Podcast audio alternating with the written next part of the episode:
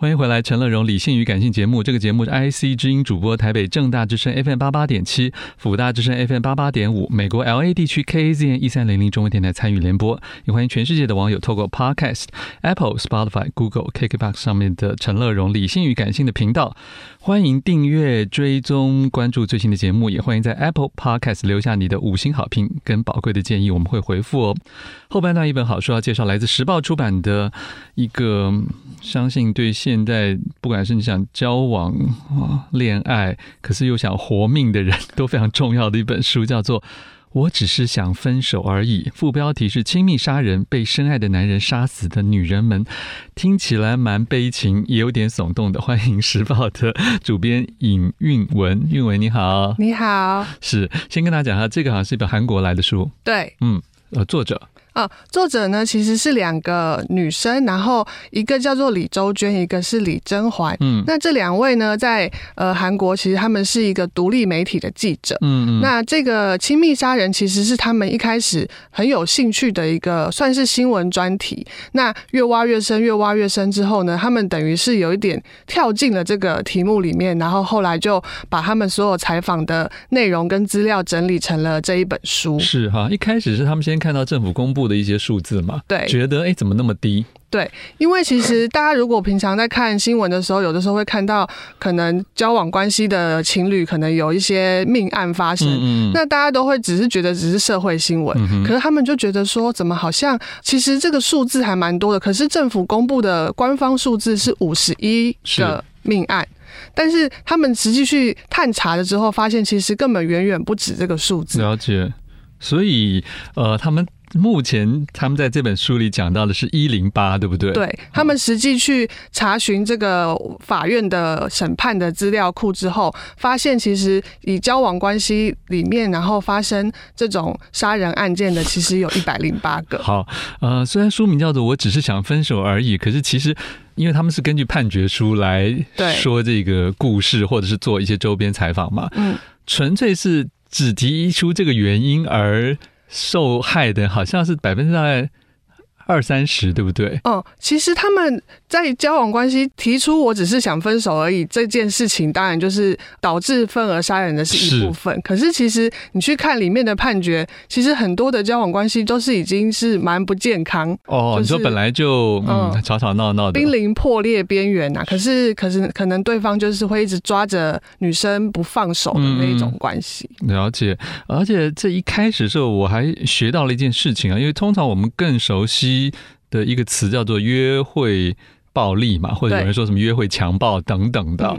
那这本书他们想要把它再定义为叫亲密杀人的原因。哦，其实他们在里面提到约会暴力或是约会杀人这件事情，约会这两个字在社会普遍的印象就是很比较美好的。对，我约会，我跟一个男生出去约会，然后看电影啊，吃大餐，很浪漫的感觉。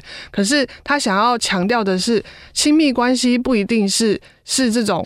美好的想象，其实他们的在交往的关系里面，可能已经不是这种样貌了。但是他们还是男女朋友，在别人的眼光中，他们还是亲密的关系。所以他们希望可以强调出这个亲密关系底下的暴力是多么。而且我觉得约会听起来好像是比较。一个轻松，或者是单一事情啊，对。可是这里面主要描述是他们其实都是认识跟已经在交往中的，对，而且持续很久的那种。年龄层呢，好像也很广，哦，对不对？年龄层也是我在自己在看这本书很惊讶的一件事情，因为我们在看社会新闻，可能都会觉得是比较年轻的，哦，嗯，二十几岁，然后他们可能年轻太冲动或什么，但是其实他们在调查过程发现，很多很多都是四十岁以上，甚至还有六十岁，对。对，六七十岁那种，我们觉得老人家好像已经不会再谈恋爱，可是他们其实还是会谈恋爱，或者是说是就算不是恋爱，可是老夫老妻或者是同居人，也可能会被杀呀，互相扶持的那种关系。嗯，好，互相扶持听起来美比较美好，可是书中这两位女性的记者，她、嗯、们发现的很多时候也不是一时的杀人暴力，对不对？嗯嗯嗯，很多是他们，他有强调点是在交往关系中长期的一种权力的失衡。对，其实他提到的就是他觉得很大的一个问题还是在于呃男性跟女性的一个长期的在社会上的权利的不对等，因为大家可能都会觉得男性就是掌握了比较多的。呃，权利，然后他可能在嗯，嗯，或是在心理上，他就会觉得说，哦，你应该要听我的，或是你应该要归我管。就是女性好像有的时候会变成男性的财产的一部分的感觉，但这样子就会导致更多的冲突，或是女生可能会想要逃走，但是他又逃不了的这种很挣扎的状态。因为，你觉得这是比较集中在韩国才会发生的事情吗？其实我没有这样觉得，所以我在 因为韩国听起来比较大男人一点啊、嗯。可是其实，在看那个在看这本书，我在看封底的文案上面就有特别写了一些案例，这些案例都是台湾发生的案例，嗯，然后都是可能呃女生想要分手，或是他们吵架，或者是分手了以后又拒他又拒绝复合，对，你跑去找他复合，他又说女生说不要，结果他就把他杀掉的这样子的案例，刺杀四十七刀，甚至亲吻他。他的遗体，对，这是一个其实还蛮有名的一个新闻事件。真的吗？嗯嗯哦，我没有，因为我对社会新闻有下意识的逃避。哦，因为那时候我看到这个新闻的时候，我还蛮惊讶的，是很惊讶，惊所以后来就是看到这本书之后，就很有兴趣，很想要看看里面的内容在写什么。了解，所以是男性比较暴力吗？嗯，他们在里面也有提到，因为有因为在出这本书的时候，也有读者质疑说，哎，为什么你一定要写男生杀女生？好像也我我有看到女生是不是有杀男生？他说他也有很公正的去查，就是不管是男生杀女生，还有男生杀男生、女生杀女生的都有。对，但是其实比例非常的悬殊，像在这里面找到的一百零八件都是男性杀害女性，是，但是女性杀害男性的同样的案件只有两件。了解。所以他们就决定说，把这个一百零八件来当做他们的这一本书的主题。OK，呃，我想因为。很多人喜欢看韩剧，也发现韩剧里面关于这种黑社会或者是律政戏也也拍得非常好嘛。对，所以他们也开始越来越注意在现实环境中，包括司法体系到底友不友善这件事情啊。其实书中谈了蛮多的，对不对？而且他并不是只想从案例，虽然他有写了蛮多的案例啊，大家。那很多人会觉得说，我只看案例有点猎奇，好像对于我的个人的身心，或者是对于改善社会没有帮助。但是这本书其实不只是讲可怜的这一面，对，对不对？对，因为这两个作者其实我觉得他们的。抱负非常的远大，他们吓我一跳，我以为是《黑暗荣耀》的抱负，不是，不是那个抱负，是他们的理想 很远大，他们很希望可以扭转这个司法的不足，偏颇，嗯。嗯，所以他们其实就根据这些判决去找了很多法官，因为其实他们发现这些判决里面，就是因为杀人罪其实是很难定的，因为你要可能要有目击者，或是要有其他的一些证据来辅佐，所以其实往往这些都是被很轻判的，那这让他们就觉得。说其实这种杀人案不应该只是被罚罚钱或是缓刑而已哈，只有罚钱？对哦，所以里面很多案例是这样子。呃，很多就是他可能表现出悔过的感觉之后，法官就会让他用一些其他的方式替代。哦，好，那这也太便宜行事了。封面上是很漂亮的一种，哎，这算是有点粉红吗？可是又不是那种啊。以前非常粉亮的粉红啊，可是其实内容是有一点深沉、有点严肃的。副标题是“亲密杀人，被深爱的男人杀死的女人们”，是一本韩国书啊。来介绍的是时报的第二编辑，是生活线的主编尹韵文呢。韵文，继续请你来跟我们分享一下，在这个书中，当然这两个女女性的作者也常常义愤填膺哈。对，可是他们义愤填膺都是蛮有证据的，包括他去问到说。受害人，因为之前我也介绍过一些关于受害人的还加害人的书啊，里面常常有时候提到一件事情，就是我们社会上对于加害人，有的时候因为基于法律勿往勿纵啊，好像一开始会先假设他比较无罪，对。可是对于受害人，我们的同情，对。不见得是很纯粹的，很容易被忽略。甚至那个我说不是很纯粹的原因，有时候还会嗯有一点点质疑。对，因为他在常常会有一些呃，因为加害人可以帮自己辩护嘛，他可以说我当时是怎么样，怎么样。对对对。可是其实往往受害人如果尤其是杀人案件的话，受害人是没办法再帮自己，已经无法出声了。嗯、对啊，那这个时候大家可能听到可以讲话为自己辩护的人，就会开始帮他想说啊，是不是他真的有一点情有可原，或是什么样子？了解。可是其实他在这本书里面提到，就是呃。受害人是没有办法再帮自己说话的。嗯、那我们为什么不去看客观的证据，而是只听采信加害人的说法，就来判决？嗯、好，因为这里面我觉得社会大众有时候还常常会问到说，譬如说你为什么怎么样？对，你为什么要穿成那样？检讨受害人，你为什么没有找朋友一起？对，你为什么没有报警？然后你为什么不在第一次他打你的时候你就离开他？诸如此类的，身为。成年女性，我们主编你怎么？因为这个事情说起来，有的时候也是很容易，就是会稍微就会觉得是不是应该各打五十大板，哦、或者说啊，你七十好了，三十那总要打你三十吧？嗯嗯，嗯您您觉得？因为我觉得，其实刚刚老师讲的这些话，就是其实平常以一个女生的生活经验来说，并没有少听过，因为大家都很常会。他们甚至有时候不说，也是在心里会有这个想法哦。对，其实我觉得，我觉得好像女生背负的包袱都会比较多啦，就是哦，我应该要穿的很保守，不然我在路上如果遇到。呃，色狼可能就是我的问题，嗯、因为谁叫我要穿那么露或什么的。但是其实反过来说的话，就是这个社会对女性的尊重是不是还不够多？嗯、是是是，就是我要怎么打扮是应该是我自己个人的问题，嗯、可是却好像是应该我要先顾虑别人的想法，我才能做。嗯、那这样子的话，就是我觉得对女生来说是有蛮多不公平的地方。了解。可是那个刚才讲的是比较。不认识的人之间的互相的接触，或者是是否涉及引诱，或者是这些事可是这里面提到，就像是在交往中的，对，大家就会问说，那那你可以离开他呀，对，或者说，那你应该早点发现呐、啊，或者你应该跟你的亲友诉苦或去抱怨，对，说说他是一个什么样个性的人。嗯嗯，这里面其实的确有的时候我们会看到一点点共生关系，对不对？对，他们其实。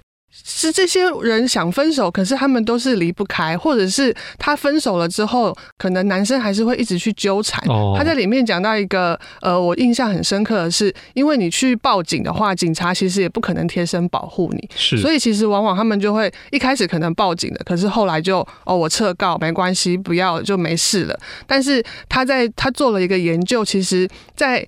他去报警，然后呃，警察可能暂时把这个男生支开之后，那个男生再重新回来找这个女生的时间是非常短暂。对啊，他可能在一两天之内就会又再出现在他面前。而且他出现的时候可能有两种面貌，嗯，一种是示弱，对，抱歉呐、啊，我真的做错啦，嗯、你原谅我啊。另一种就是反过来更威胁、更恫吓。对，然后很多其实很多案件就是在这个之后，他重新回来的时候，可能双方又一言不合，然后就发生了。不好的结果。嗯哼，这里面他当然也检讨了。说实在，台湾到整个现在的报案跟调查体系还是有很多很多的缺失啦。虽然已经也比三十年前进步了。嗯、对，他好像我看一下韩国的有些情况比台湾更。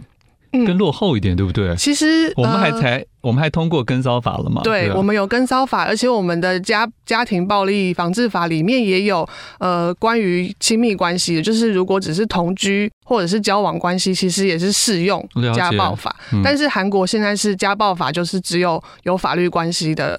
那个婚姻，对婚姻关系才可以，这好薄弱。嗯，所以这两位作者就是非常希望他们可以有一个他们自己就是针对同居或是交往关系发生的这种杀人案的法律，可以来防治这这些命案的发生。嗯哼，可是事实上，当然他们去访问那些人，大家对方也会问说，这些好像是旷日费时啊，或者说是结构性问题，也不是，因为常常都有报道，对，也有一些调查，也有一些批判，嗯。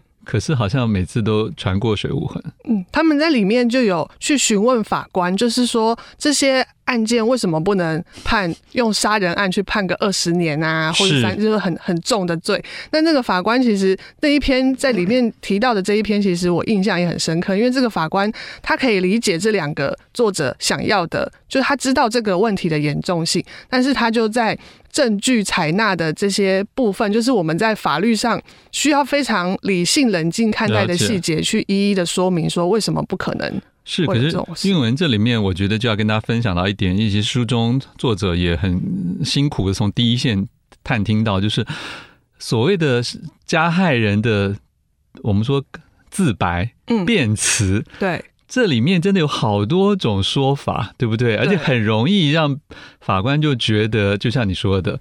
他有情有可原，或者有教化的可能，或是他是什么，甚至精神失常啊，或是什么酒后，就是说，就很容易，好像有好多事情都可以被解释哦。嗯，就是说，他当然很常会有人说，就是我那时候冲动，对，冲动，或是气不过，因为他说要分手，我很生气，所以我，或者他一直骂我，对，什么他连续什么什么，嗯，因为什么家里吵架或什么的，其实这些理由。其实你听到，你会，如果你设身处地想想看，如果今天这个可能死掉的人是你的家人的话，你听到他这样子的辩解，你觉得你可以接受吗？所以在法律上。蓄意杀人跟这种所谓的嗯因冲动而气不过而杀人，好像还是差很多嘛。对，那个光是刑责就差很多，所以一定要他们一定要先赶快讲说自己并不是蓄意的。那可是就站在另外一方，他可能真的觉得我就是没有办法控制我的某一种怒意呢。我我很爱他呀，那就要去治疗。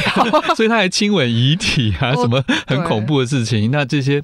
嗯嗯，我觉得其实这本书虽然讲的是事情发生之后的刑责，可是我觉得其实大家也可以看看这本书，然后想想看，说其实在一个正常或是健康的交往关系中，分手其实不是那么严重的事情。我们也许有其他的，对男性来讲，尤其是对于他其他的社会自尊很低的哦，他可能就像你说的啊，这是他唯一还可以载制的哦事物。这样会不会是应该是要从我们的？